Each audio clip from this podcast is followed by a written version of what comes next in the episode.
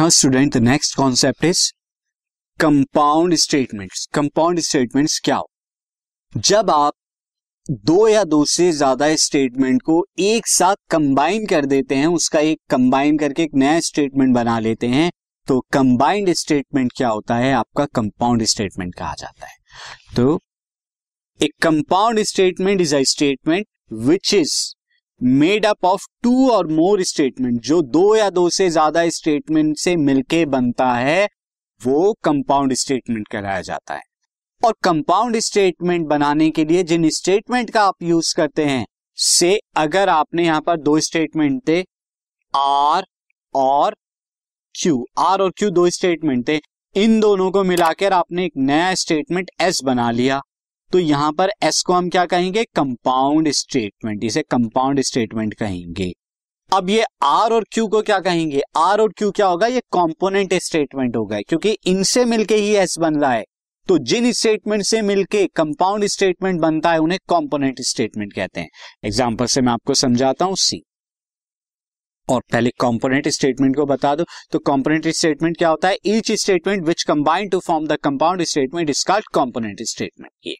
जैसे एक compound statement है eleven is both odd and a prime number जिसे मैंने कैसे कंपाउंड किया है? Eleven is an odd number eleven is a prime number इन दोनों को मैंने मिलाया eleven is both odd and a prime number ये कंपाउंड हो गया। अब ये जो ऊपर वाले जिन लोग, जिन स्टेटमेंट को मिलाया है आपने, उन स्टेटमेंट को हम क्या कहेंगे? वो हमारे कॉम्पोनेंट स्टेटमेंट कहलाए जाएँगे। तो कॉम्पोनेंट स्टेटमेंट वो स्टेटमेंट होते हैं जिन्हें कंबाइन करके क्या बनाया जाता है? कंपाउंड स्टेटमेंट बनाया जाता है।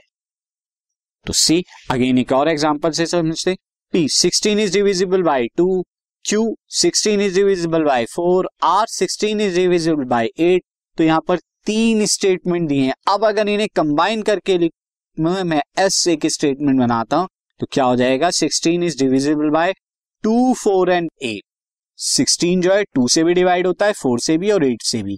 तो ये आपने कंबाइन कर लिया। तो अब यहाँ पर जो है स्टूडेंट पी क्यू आर जो है, ये आपके क्या कहलाए जाएँगे? कॉम्पोनेंट स्टेटमेंट ये कॉम्पोनेंट स्टेटमेंट कहलाए जाएँगे।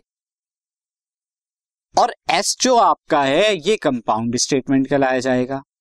तो इस तरह से आप स्टेटमेंट को मिलाकर कंपाउंड स्टेटमेंट बनाते हैं।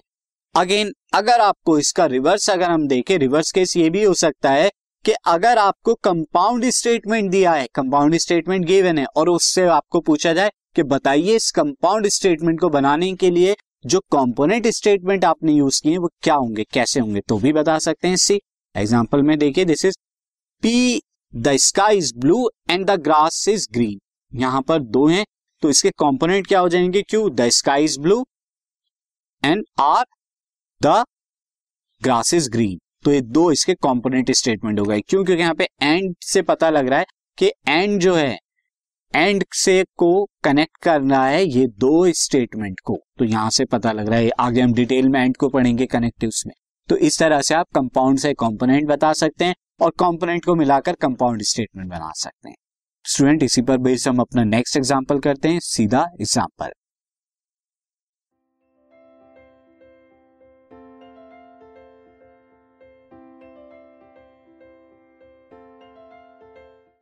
this podcast is brought you by Hubhopper Shiksha Abhiyan अगर आपको ये पॉडकास्ट पसंद आया तो प्लीज़ लाइक शेयर और सब्सक्राइब करें और वीडियो क्लासेस के लिए शिक्षा अभियान के यूट्यूब चैनल पर जाएँ।